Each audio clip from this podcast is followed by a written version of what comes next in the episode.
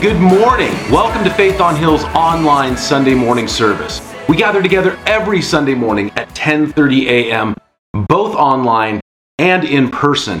In person, we have kids church. We gather together in worship through song and in prayer and in community as we submit ourselves to the word of God. Then we gather throughout the week in small groups uh, that meet online and in person. You can email smallgroups at faithonhill.com for more information. We also have youth group that meets on Tuesday nights. Now, next Sunday is Father's Day, and I know that that is awesome for some people and it is tricky for other people. Uh, but we do want to acknowledge and celebrate the dads in our church. We're thankful for the dads in our church. And so if you are in person with us next Sunday, uh, we'll have a little treat for the dads and uh, we'll honor them in person.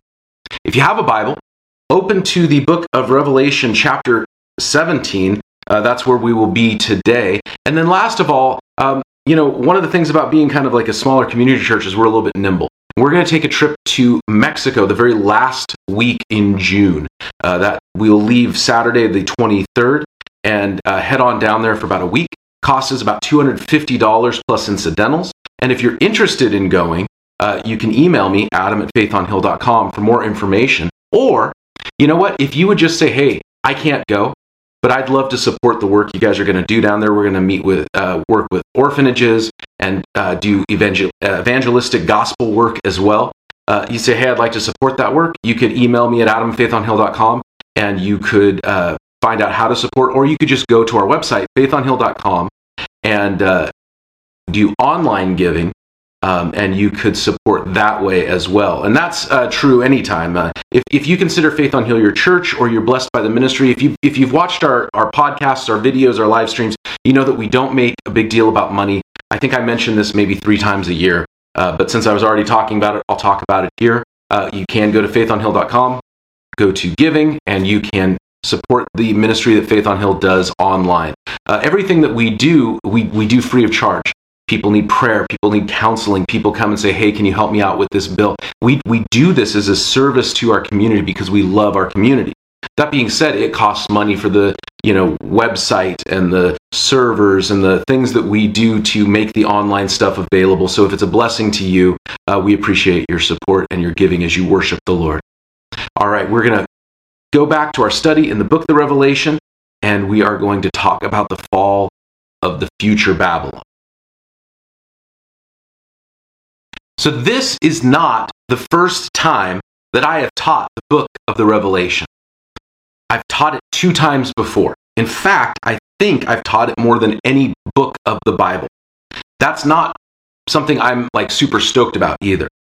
Uh, the first time I taught it, I was a youth pastor in England, and I just decided, you know, I was I was teaching the Bible to the youth group, and I was like, you know, I've never taught this before. Seems interesting. I'll I'll teach it. And then the second time, I was doing a church plant in a different part of Manchester, England, several years later. And the people who were part of that, that fellowship asked me to teach the book of the Revelation. And I said, You guys don't want me to do that. It's a bummer. And they're like, No, no, we really want you to do that.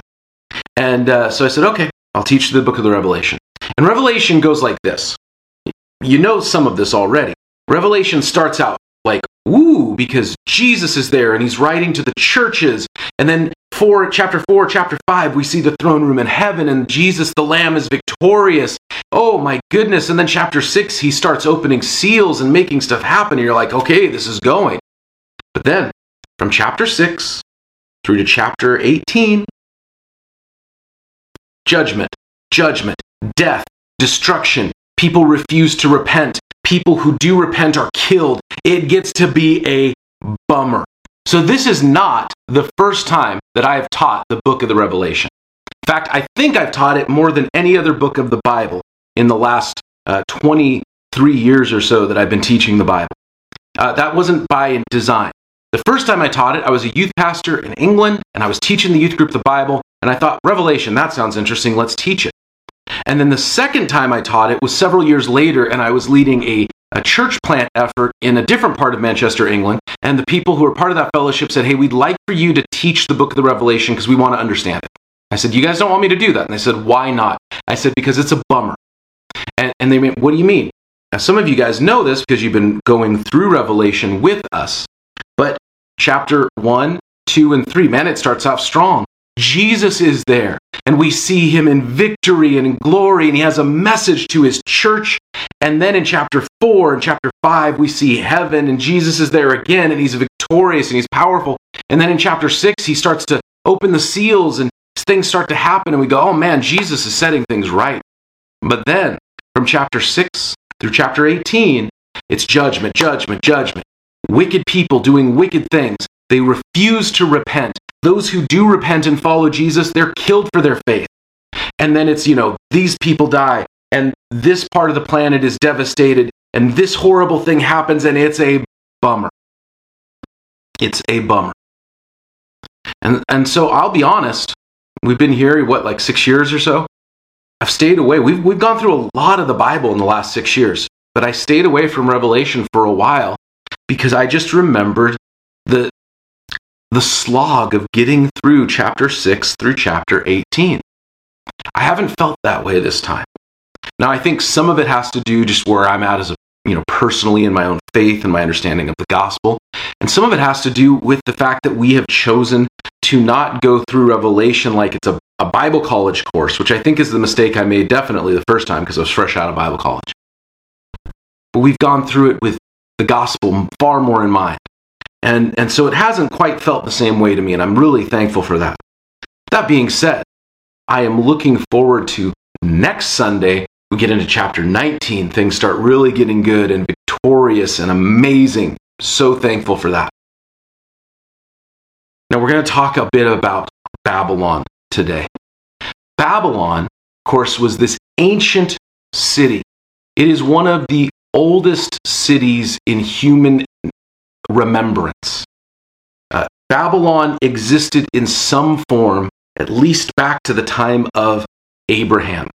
And, and the Bible and, and tradition and, and early human history tells us that there was settlement there in Mesopotamia uh, between the Tigris and the Euphrates into ancient times.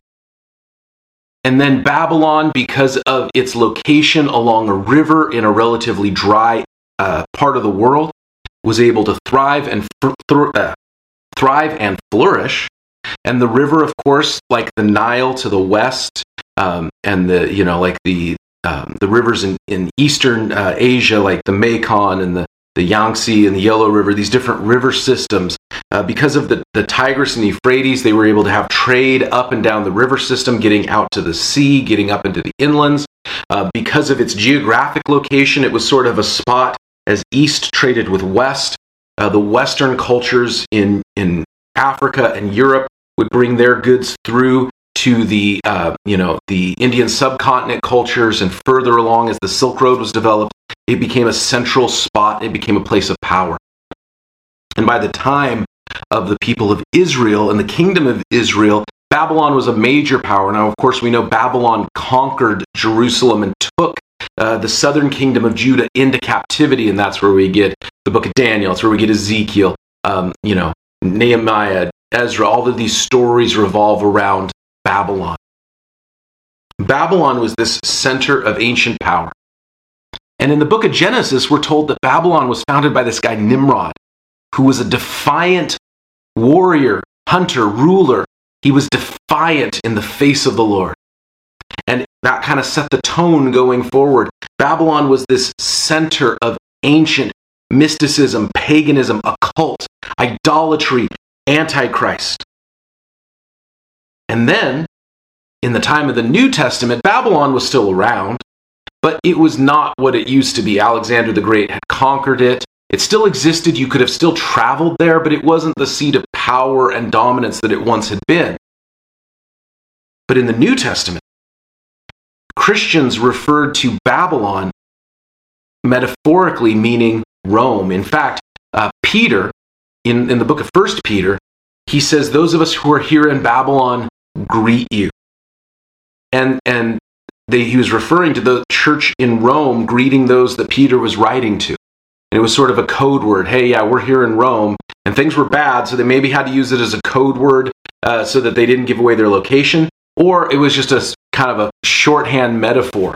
Um, hey, things are, you know, we're in Babylon. It's the new, it's the new center of Antichrist. It's the new center of idolatry, of power, of, of occult. All of these things would have been true of Rome.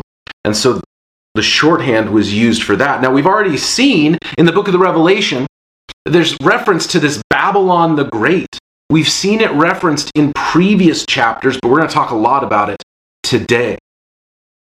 Chapter 17, verse 1 One of the seven angels who had had the seven bowls came and said to me, Come, and I will show you the punishment of the great prostitute who sits on many waters. With her, the kings of the earth committed adultery.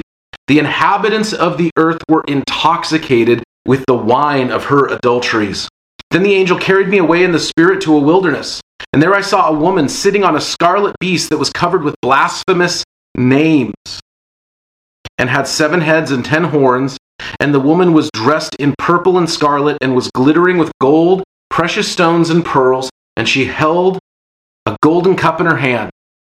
And it was filled with abominable things and the filth of her adulteries. The name written on her forehead was a mystery Babylon the Great, the mother of prostitutes and of the abominations of the earth. So John is saying, I saw this, but it's mysterious. I don't totally understand it. That's something to remember. Because, like I said earlier, in the New Testament, Rome was referred to as Babylon. And there is a reason that we'll get to in a minute why people think that this might be referring to the city of Rome. But John's saying it's mysterious. It's not quite as clear as we would like it to be says that this woman is a prostitute. She's sitting on a scarlet beast that sounds a lot like the dragon we saw in previous chapters. And yet, we're going to see in a minute, it's not referring to the devil, but it's certainly referring to a system, a power base that is demonic in its very core and nature. It says that the kings of the earth were and the inhabitants of the earth were intoxicated with the wine of her indul- of her adulteries. We don't think of religion this way, right? We think of religion as this place that you go and you pretend to be very, you know, holy or or stuffy or stuck up, right? We go party on Saturday night and then Sunday morning we go to church. You know, or if you're Jewish, you go party on uh, you know Thursday night or Saturday night after you've been to to temple or synagogue. You know, we go to these places, the mosque, to temple, to uh, church, uh, to synagogue, to wherever, and we go to these places, and that's where we live in holiness. But then we leave, and it's something different. Yet the Bible here is describing people going to these places and they're committing their adulteries. Interesting. Now, in John's day, and I would argue through the most of human history, that's probably more true than not. Uh, almost all references to prostitutes in the New Testament, outside of Israel, it's a little bit different there, but references uh, to prostitution in the New Testament would have been talking likely about temple prostitutes, meaning they didn't go to church or, or their version of, of, you know, sacred worship. They didn't go to the temple or to the wherever and then, you know, act stuffy and and stoic and and you know very chaste and that whole thing. And then they'd go party somewhere else. No see they would go and they would go and there would be drug use directly linked. I've talked about this before but the word we use for sorcery is, is the word uh, pharmakeia and that's what's talked about as sorcery in the bible but we get our word pharmacy from it. Drug use was incredibly linked to pagan occultic practices. As was sex, prostitution. The temple prostitutes, you would go and there would be these basically their version of nuns, except they weren't celibate. You would sleep with them as an act of worship. So they wouldn't party Saturday night to go to church on Sunday and look good. They would go party at their religious ceremony. It could be speaking of this in part. It could also be speaking of when you think about how many nations over the years have used religion, and I will be the first to say yes, including the institutional church. They've used religion to commit their sins and their crimes empire building, uh, power base building, wealth gathering, corruption, all of these things, and they use religion as, as a kind of a part of the, the power building. Could be that's what it's talking about. Verse 6, he said, I saw that the woman was drunk with the blood of God's holy people and the blood of those who bore testimony to Jesus. Do you know how many people have been martyred for their faith? Not by secular mobs, not by foreign pagans, but by the church, institutional church. That some of the most well known martyrs of Western Christianity were not killed by Muslims, were not killed by Buddhists or Hindus. Wait, Hindus and Buddhists, they're like super peaceful, aren't they? None, don't even get me started. But they weren't killed by Hindus, Muslims, they weren't killed by primitive tribes, they weren't killed by communists and you know atheists they were killed by the institutional church john huss was burnt at the stake by the church. Others uh, you know you can start going down the list of people. Um, i mentioned in person on sunday morning last week um, about hugh latimer burnt at the stake in england. There's a place near london called smithfield that you can go and that is where christians were killed for their faith by the church linked with the government, and that was all linked for power. I mean, the whole story of the Reformation in England was really a story about King Henry just trying to uh, take up with different women. But these, this whole idea of power in the church, and you can see what John is talking about. She, this, this woman representing this false religious system is drunk on the blood of God's holy people. And when I saw her, I was greatly astonished. And then the angel said, Why are you astonished? I will explain to you the mystery of the woman and the beast she rides, which has seven heads and ten horns. The beast which you saw once was, now is not, and yet will come out of the abyss to go to its destruction. Interesting. So the beast she is riding, uh, it's been around before, may not be around currently, but it'll be around again. The inhabitants of the earth whose names have not been written in the book of life from the creation of the world will be astonished when they see the beast. That's basically everybody who's alive at that time who is not a follower of Jesus, who's not a true believer.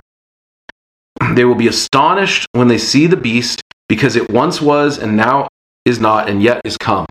So, so this idea of something ancient coming back will astonish the inhabitants of the earth. And by the way, most inhabitants of the earth would be astonished by this. America's way of seeing modernity and youth and forward thinking is actually the world's minority. The two most populous countries in the world, China, India. Actually, India is more populous than China and probably has been for a while. But India, China, other massive sized countries, Russia, Pakistan, uh, huge parts of Asia and Africa, they their cultural perspective would far far more in line with this than America or Western Europe's would. It's a very white Western centric view of things to, to see things only in that mold. But the Bible says they're going to be astonished because something ancient is returning. This calls for the mind with wisdom. The seven heads are seven hills on which the woman sits. Now, that's an identifier. And that is why people think that this woman sits on these seven hills and it's referring to Rome because Rome famously is a city built on seven hills. It's astonishing to me, by the way, how many cities are built or claim to be built on seven hills. I was born in Seattle, Washington. Seattle is a city built on seven hills. Uh, there's Capitol Hill, First Hill, Beacon Hill, uh, Queen Anne Hill. There used to be Denny Hill until they did the Denny regrade. Um, and then uh, when they knocked that down, they actually annexed Crown Hill, so it kind of all worked out. Uh, so there's all these hills that Seattle was built on, seven hills. Moscow actually claims to be built on seven hills, and that was a big claim they were making about a thousand years ago because they were trying to, you know, compete as the seat of Eastern Orthodoxy versus Rome and the Catholic Church. And so they were like, yeah, we're the new Rome. We're built on seven hills too. Other cities, there's cities in Africa and Asia, uh, there's cities all across the world that claim to be built on seven hills. But in their day, that's what Rome was known as. So I think this is an indicator that even if it's not directly Rome, it's something like what Rome was in that day. There are also seven kings. Five have fallen, one is, and the other is not yet come. but when he does come, he must remain for a little while. The beast who was and is not is the eighth king. He belongs to the seven and is going to his destruction. So, what it could mean is there are these rulers that have kind of come out. Um, you got the four beasts from Daniel, and then you have, you know, maybe there's a, here, this guy, that guy there, but there's one coming who is different, but he's kind of in the same vein, uh, the same mold, maybe even the same general ethnicity as these previous kings. The ten horns that you saw are ten kings who have not yet received their kingdom, but who for one hour will receive authority as kings along with the beast. They have one purpose. They will give their power and authority to the beast, and they will wage war against the Lamb, but the Lamb will triumph, triumph over them because he is Lord of lords and King of kings, and with him will be his called, chosen, and faithful followers. Then the angel said to me, The waters that you saw, where the, where the prostitute sits, are peoples and multitudes and nations and languages, and the beast The beast and the ten horns you saw will hate the prostitute. They will bring her to ruin and leave her naked. They will eat her flesh and burn her with fire, for God has put it into their hearts to accomplish his purpose by agreeing to hand over the, to the beast their royal authority until God's words are fulfilled. The woman you saw is the great city that rules over the kings of the earth. Let's unpack all that. So, the Antichrist, according to what uh, the angel is telling John here, will come to power and there will be 10 kings who sort of rule under him. 10 rulers regional rulers governors. I don't know how they'll be uh, officially described and i don't think it's worth trying to figure that all out.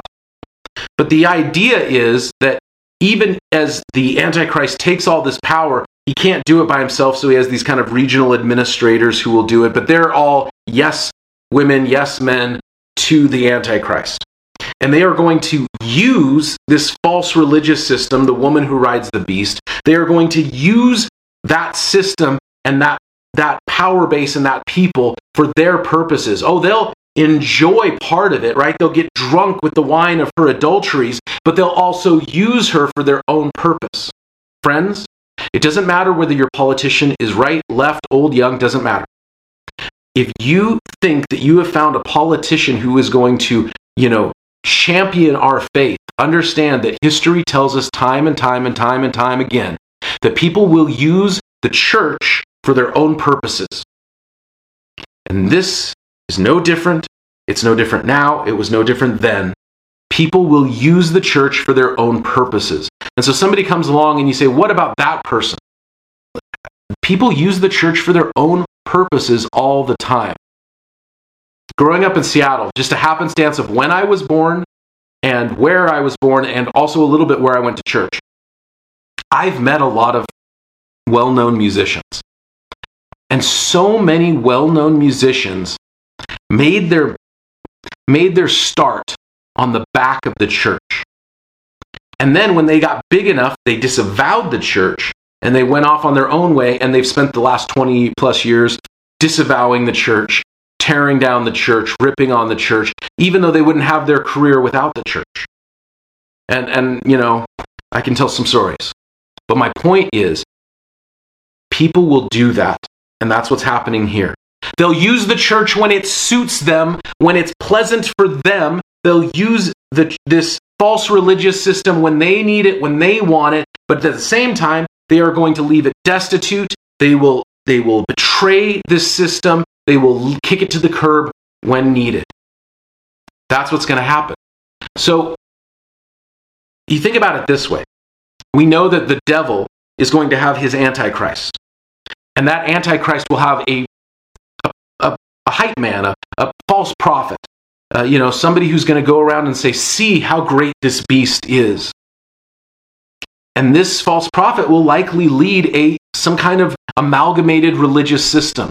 You know, they'll find a way to amalgamate Islam and Buddhism and Hinduism and Sikhism and Jainism and Zoroastrianism and, and regional faiths and different forms of Christianity will all be merged into this false religious system. I, the, says the mother of prostitutes. These, all of these different false religious systems will merge together in some way, shape, or form. I don't claim to understand how it's going to happen. Do I see how peace will be established between the the Muslims in Pakistan and the the the Hindus in, in India? I don't. But that's what the Bible's talking about. There will be this sort of religious unity that will happen, and people say, that seems like a great thing. Oh, you think re- human religion and organized religion is bad right now? Imagine it at a larger scale. That's what's going to happen. And then it says, verse 1, chapter 18 After I saw this, another angel came down from heaven, and he had great authority. And the earth was illuminated by his splendor, and with a mighty voice he shouted, Fallen! Fallen is Babylon the Great. She has become a dwelling for demons and a haunt for every impure spirit, a haunt for every unclean bird, and a haunt for every unclean and detestable animal. So there's two things happening here. That, well, three things really. First, the angel is declaring the fall of this false religious system. Second, that this place physically has become a dwelling place for, de- for demons. And third, it has become a place where immorality runs rampant. The, the idea of this haunt for unclean birds and detestable animals, what it's saying is they have just given themselves over to whatever they want to do. There was the law of God said these are things that you are to do, aren't supposed to do, and they are going to just do the opposite.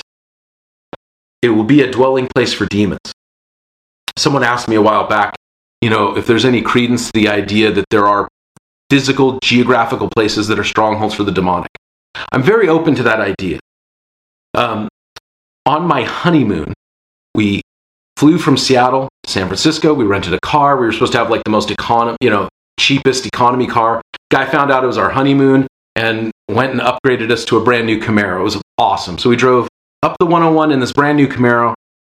I I, am not somebody who sees demons around every corner or says this is this is unique in my experience.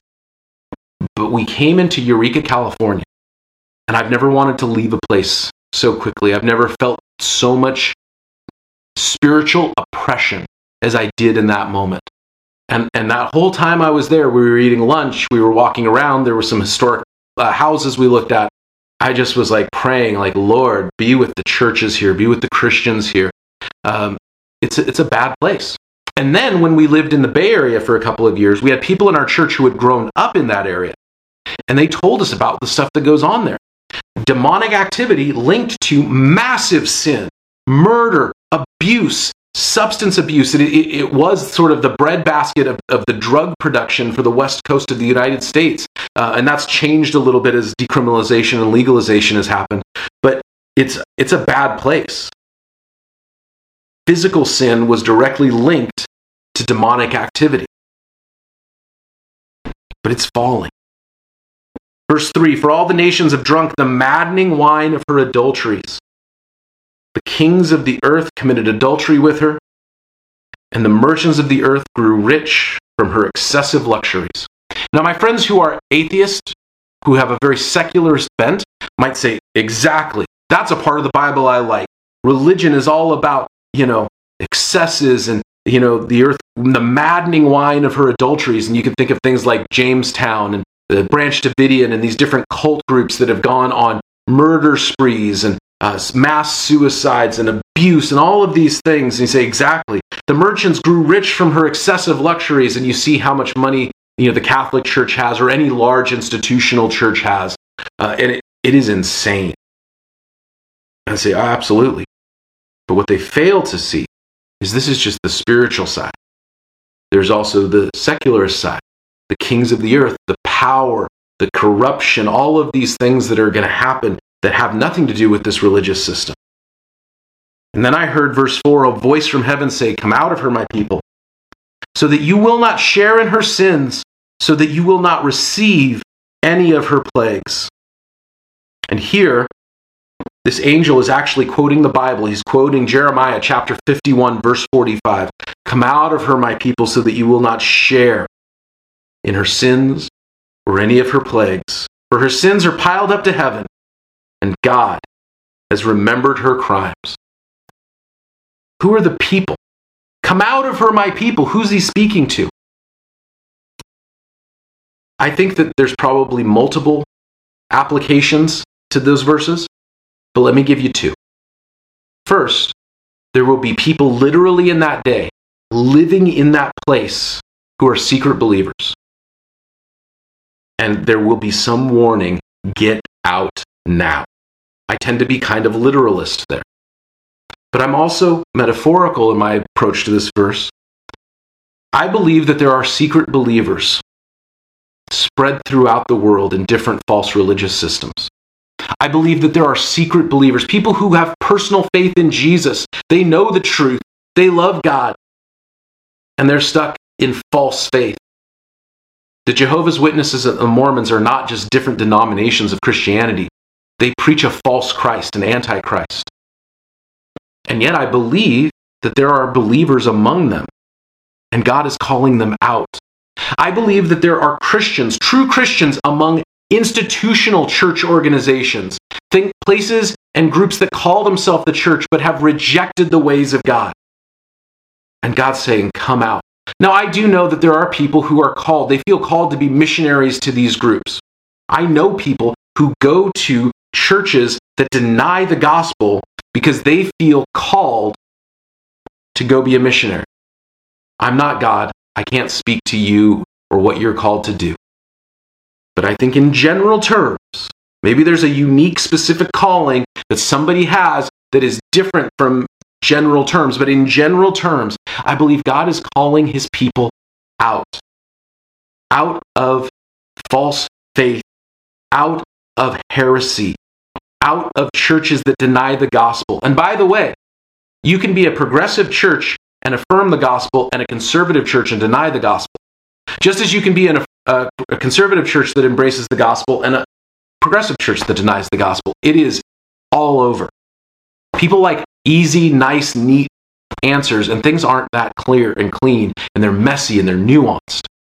But I'll say this it is just as heretical.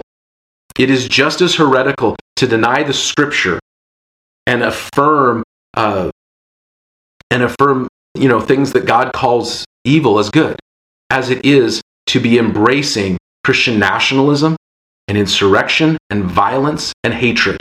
And the amount of racism that I see in some parts of the church and they say how can you how can you be friends with those Christians over there? They haven't taken the log out of their own eye to quote Jesus. They're so concerned about the speck in their brother or sister's eye.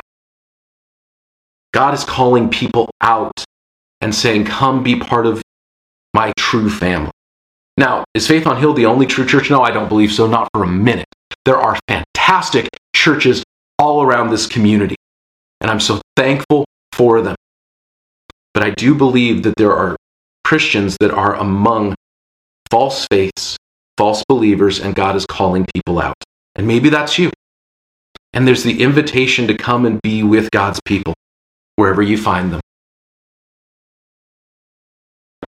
Then it says in verse 6 Remember, God has remembered her crimes, and he says, Give back to her as she is given, pay her back double for what she has done, pour her a double portion from her own cup, for give her as much torment and grief as the glory and luxury that she gave to herself.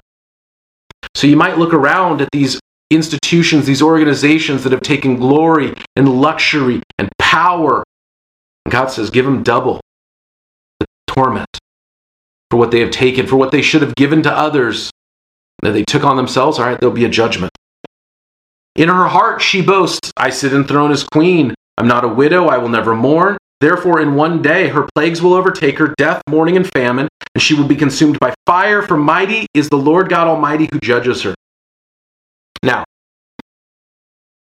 it could be when it says in one day, it's just quickly. Like you know we we sit and we say oh i'll never come down and then over this like season we'll say oh that was the day of judgment for you and we could understand that metaphorically. It could literally be that wherever this center of power is for this false system in that day one day it will be obliterated unclear Verse 9 The kings of the earth who committed adultery with her and shared her luxury see the smoke of her burning. They will weep and mourn Terrified at her torment, they will stand far off and cry, Woe, woe to you, great city, you mighty city Babylon! In one hour your doom has come. The merchants of the earth will weep and mourn over her because no one buys their cargoes anymore cargoes of gold, silver, precious stones, pearls, fine linen, purple, silk, scarlet cloth, every sort of citron wood, and articles of every kind of ivory and costly wood, and bronze and iron and marble, cargoes of cinnamon, spice, incense, myrrh, frankincense, wine, and olive oil, a fine flour of wheat, cattle and sheep, horses and carriages, and human beings sold as slaves. They will say, The fruit you longed for is gone from you. All your luxury and splendor have vanished, never to be recovered. The merchants who sold these things, gained their wealth from her, will stand far off. Terrified at their torment, they will weep and they will mourn and they will cry out, Woe! Woe to you, great city, dressed in fine linen and purple and scarlet, glittering with gold and precious stones and pearls. In one hour, such great wealth has been brought to ruin.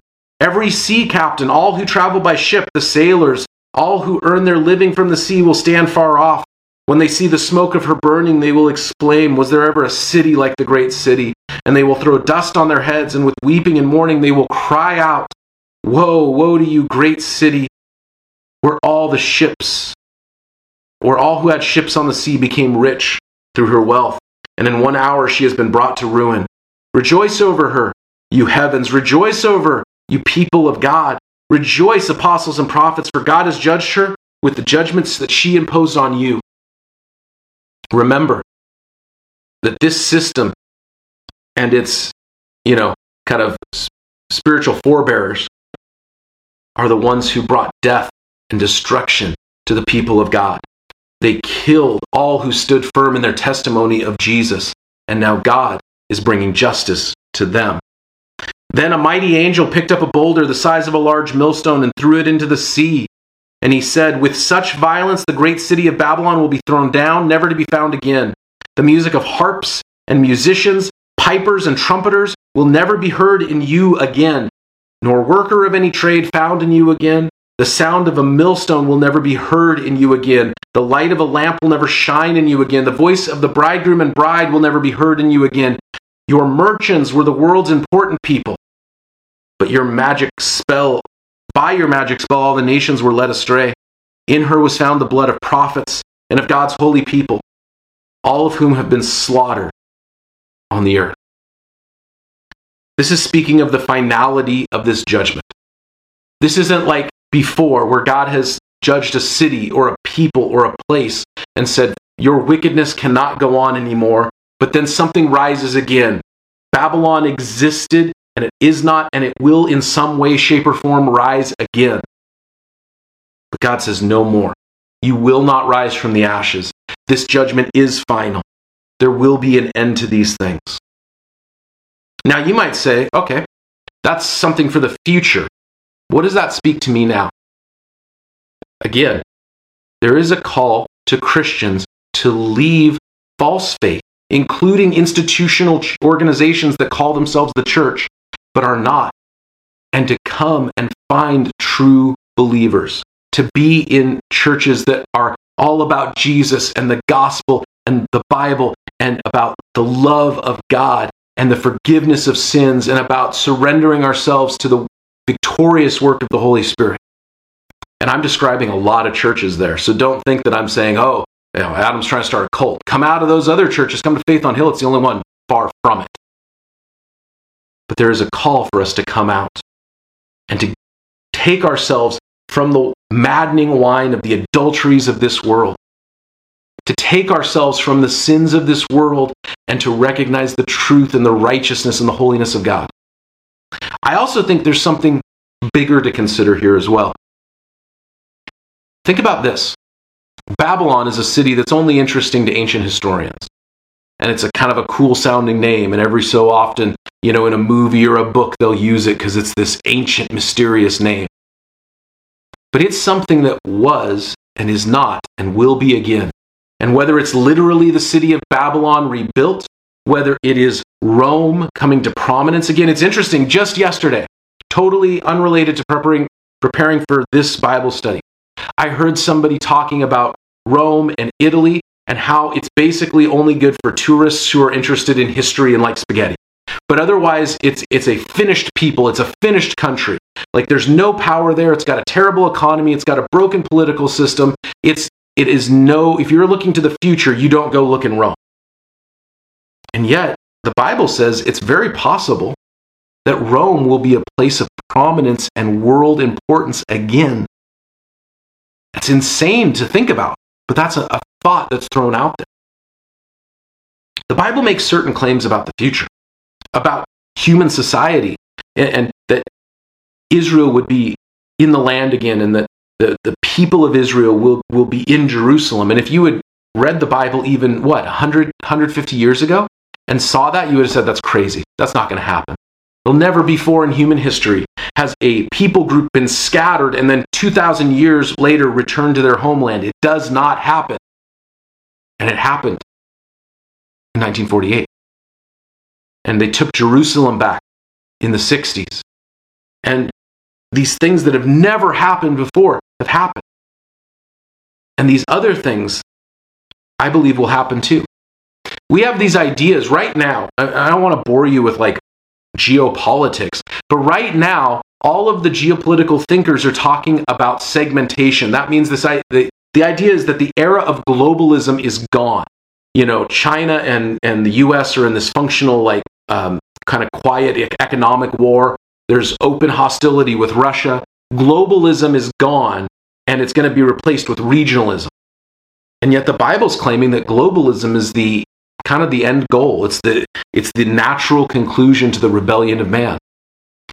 Russia factors in a little bit in some uh, end times prophecies in the book of Ezekiel.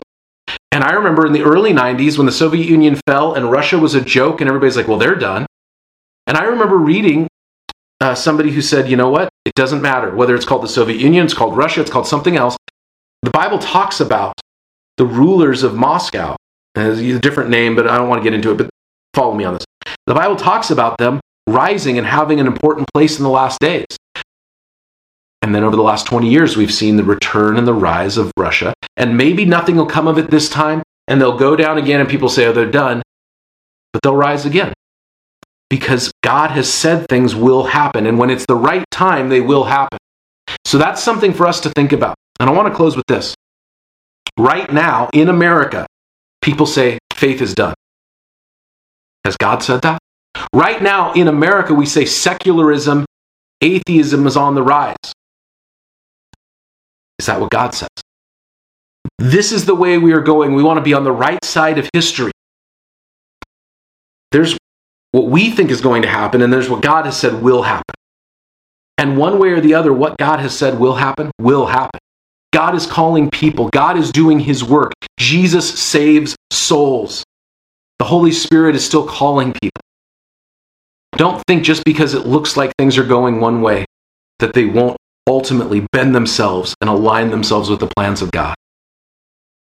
If you are watching this and you have been involved in false faith, God is calling you, come out and come be part of the people of God. If you aren't a believer of any sort, but you say, hey, you know what? I think I need to find out about Jesus. Reach out, ask questions. God hears your prayers right where you are at. And if you're a Christian, but you say, you know what, I've been I've been drinking a little bit from the wine of the adulteries of this world, and maybe it's literally through drinking too much, and maybe it's through some other uh, some other way of, of just giving ourselves to the world. And I need to get things right. God hears your prayers right where you're at. Come out of her, come out of this world, reject the adulteries and the, the sins that destroy people, because Jesus has given us the better way, and Jesus is the better way. God bless you. We'll see you next Sunday, and we'll see you this week in the small groups.